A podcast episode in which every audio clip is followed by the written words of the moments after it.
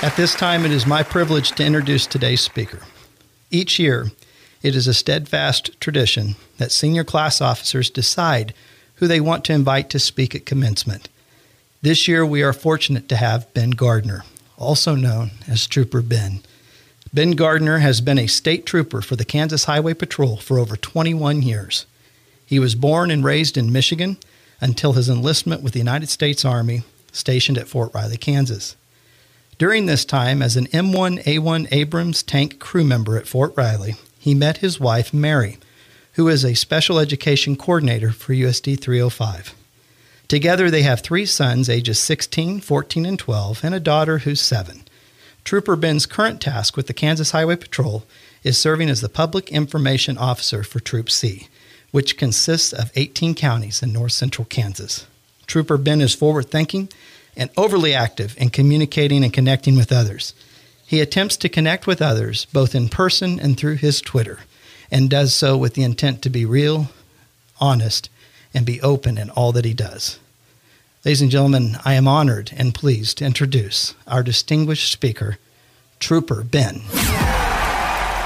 Before I get started, I got to give some thanks to many different individuals that got me to this room to get me here today. First, I want to give thanks to Salina South staff, to everything that you do, everything that you've done, everything that you will be doing for the next month, months, and years to come. All too often, your work and efforts don't get enough praise. And I truly want you to understand that you're greatly appreciated everything you've been doing in this unique time. I want to give thanks to Salina South students, to the graduating class of 2020, the student body that selected me and picked my name, apparently, to be your graduation speaker today.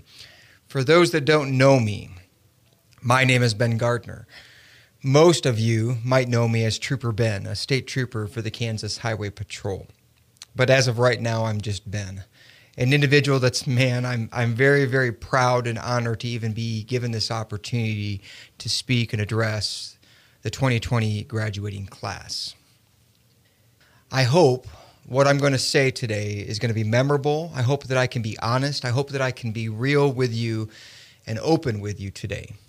I must tell you how over the last several months I've thought about this moment, how initially I got the email for this invite to speak for the graduating class.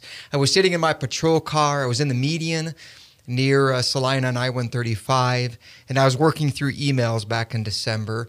And as I was doing so, like most of us in today's world, digging and working through all these emails that we get, one such email came through my inbox from Mr. Nutter. After opening it and reading it, uh, I will tell you, I was speechless. Without a doubt, I was speechless. I remember sitting back in my seat of my patrol car, and I, I remember letting out an audible exhale to clear my mind and to actually process and take in what was being asked of me to be the speaker for this graduating class. It still surprises me. It still puts a big smile on my face. And it's an honorable thing to even be selected to do that today. And thank you. So let's get started. I've got about five hours material that I want to cover here today. Now, that's not necessarily true, but I do want to get started. So I think the best place for me to start is in the beginning, the beginning of my journey, to speak about my difficulties, the storms and struggles that I've had through my life. When I was in elementary school is when I first noticed that I was different, that there was something different about me. My first memories of feeling different is when I was in the elementary school and when I would leave a typical classroom.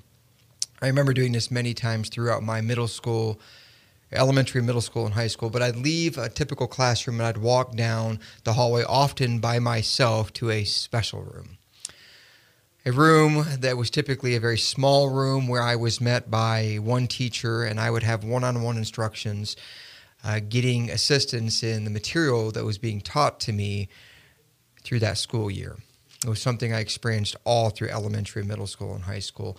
I started picking up in elementary school the differences of my classmates and I and how I dressed, the challenges of what I was lacking, if it was my haircut, my clothes, uh, being tattered or long and loose I remember wearing things that weren't typical for someone of my age. I remember walking through the lunchroom and bypassing the cashier, never having to pay at any time through my time in school for a lunch meal. I remember my difficulties when I was in middle school, thinking about the times of being punched and bullied and knocked down, and how that carried on being so small in high school, being knocked down and bullied and, and punched. One point in particular stands out how I was hogtied. I remember this distinctly in my mo- my life, a moment that stands out where I was tied and punched and left in the hallway in between classing periods. And everyone walked past me as I cried in the hallway, with others pointing and laughing at me laying there as I struggled to regain my freedom again. I think about even through those shortcomings and even those difficulties in my life and in the shortcomings that we all have and difficulties we have in our own lives, that those moments um, they do not define. Uh, they don't. Those others don't get to define who you are. Just remember that. That even through those difficulties and struggles that we all have, that those other individuals do not define who you are.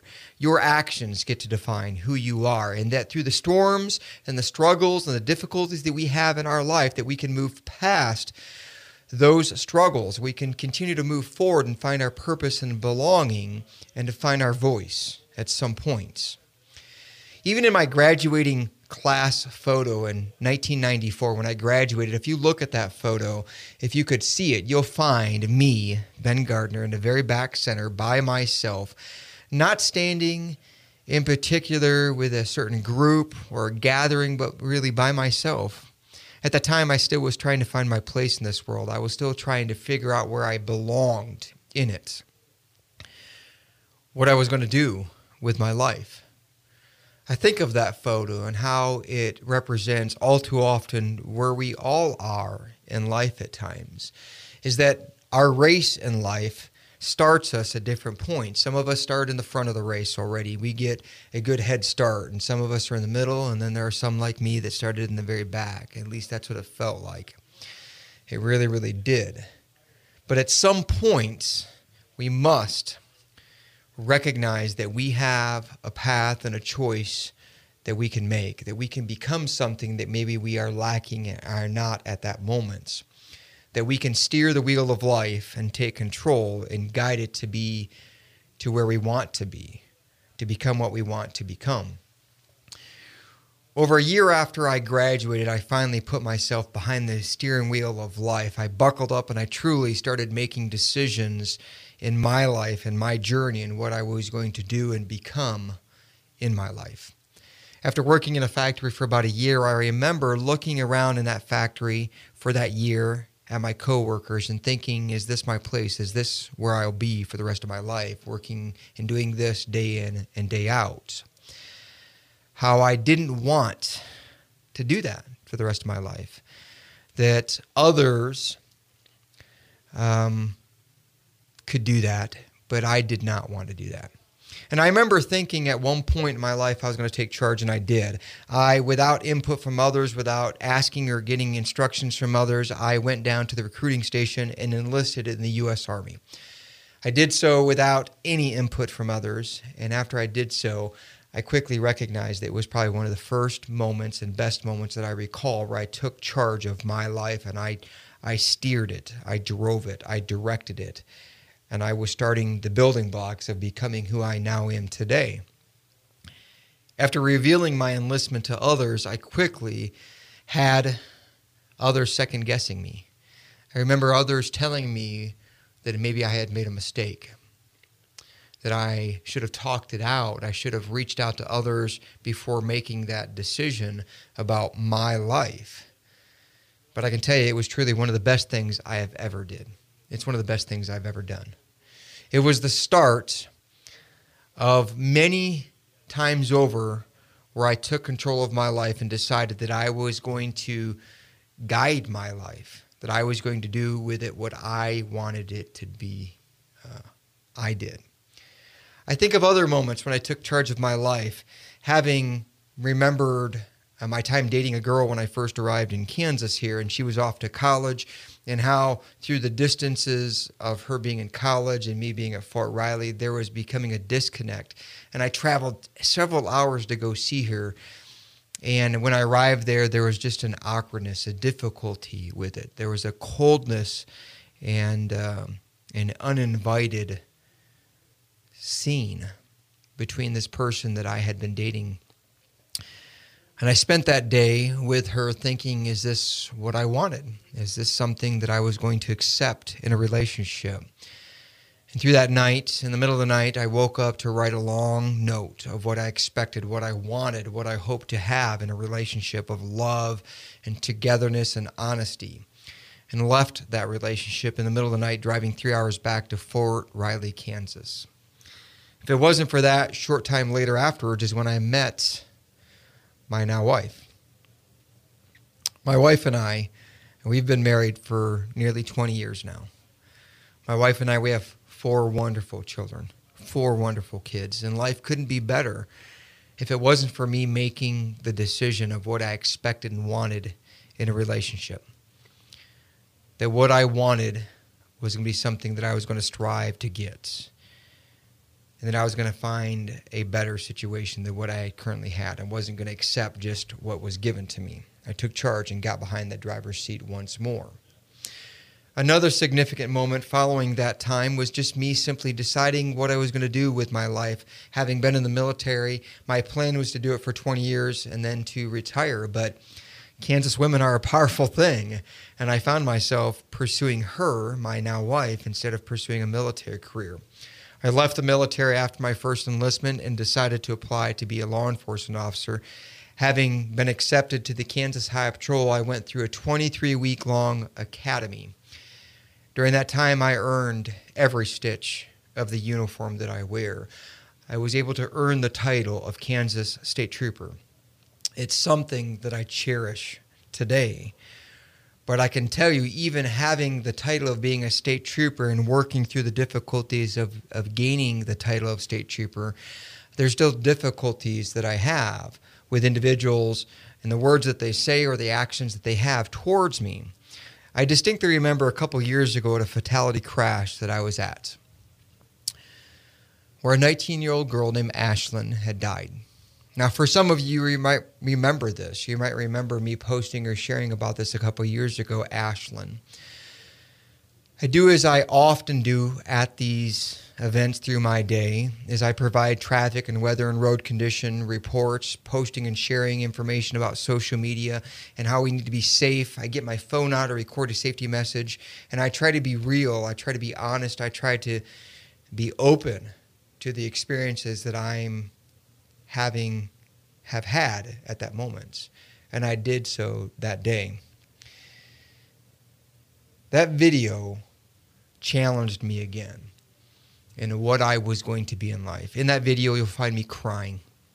You will find me wiping tears away from my face as I dealt with the difficulties of being at a crash scene where a 19 year old girl had passed.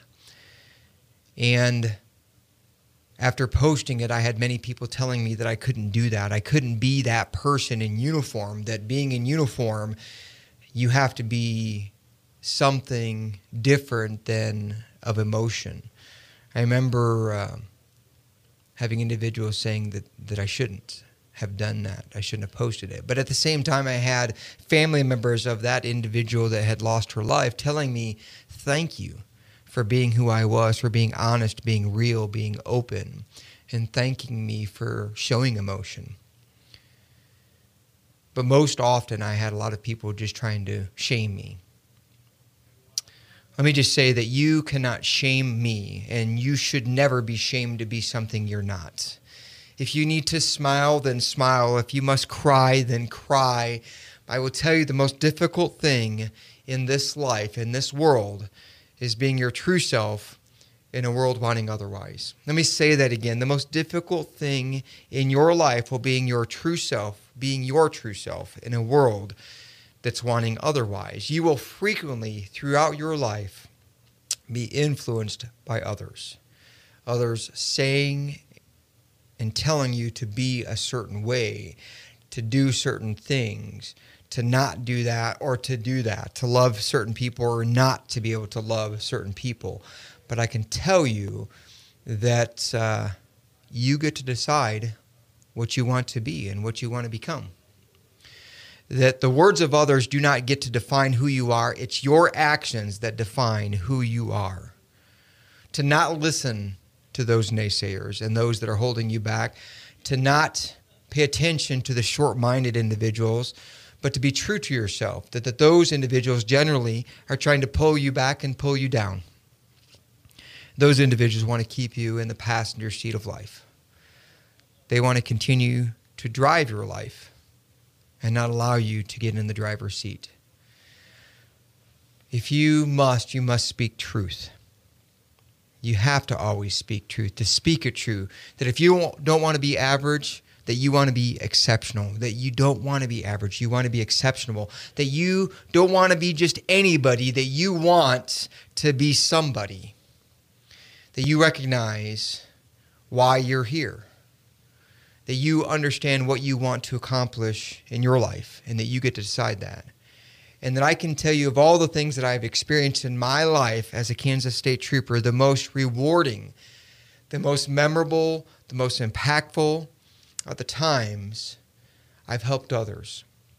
It's not during chases or pursuits or arrests. Those things are a blur. The things that stand out in my mind, the things that have been most impactful for my life, are the moments that I have helped others, that I've extended my hand and I've lifted them up from a dark, difficult moment in their life, including others, and attempting to span the distance that divides us is the moments that I've felt the best. I will tell you that it feels good, doesn't it, to smile, but it feels even better when we smile with others. In my closing, I would say to you, I would ask you, who's driving your life? Who's driving your life? you get to be that driver. Are you the one driving in the driver's seat, or are you simply going through life in the passenger side? Who's defining who you are? And to understand that you get to do that. You get to define and decide who you are. And lastly, if no one has told you that they love you today, then to understand and hear that Trooper Ben right now is telling you that he loves you. Thank you for this moment.